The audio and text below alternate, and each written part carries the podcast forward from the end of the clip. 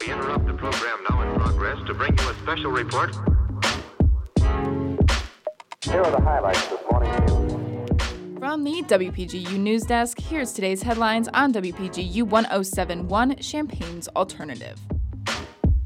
From WPGU News, I'm Ashley Gilbert. It's Friday, September 1st.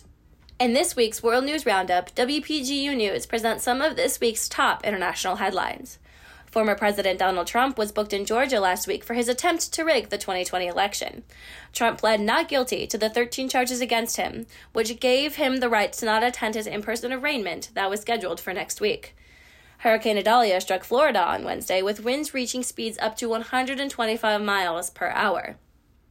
Pope Francis called out conservative American Catholics this past week for having, quote, backwards views when it comes to the church's levels of acceptance. He said the backwardness is causing some groups of American Catholics to lose the true meaning of the church. The Canadian government released a statement to its people this week warning LGBTQIA plus members to be careful of where they visit in the United States.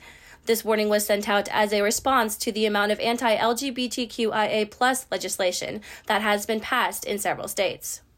A building fire in South Africa caused 74 deaths, 12 of which were children.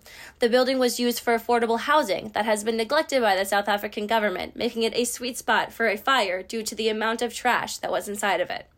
There was a mass shooting in Jacksonville, Florida, at a Dollar General that killed three black people and is now under investigation of being a hate crime. The super blue moon, the third largest moon to appear to date this year, unveiled itself on Wednesday night, nearing the end of the supermoon series that is occurring this year.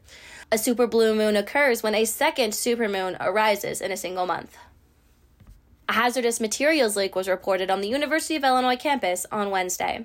An Illini alert received by all faculty and students advised people to avoid the Engineering Sciences building on Springfield and Goodwin Avenue.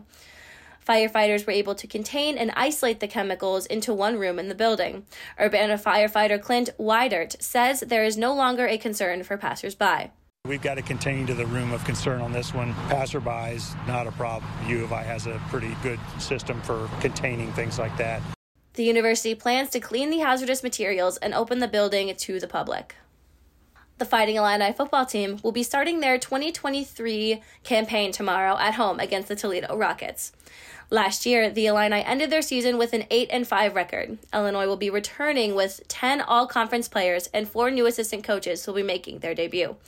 Toledo is favored to win the Mid American Conference West Division after winning the MAC championship last year. Kickoff will be at 6:30 Central Time and can be streamed on Big 10 Network. Contributing reporting for this newscast was provided by Ashley Gilbert, Husna Hussaini, and Elissa Eaton.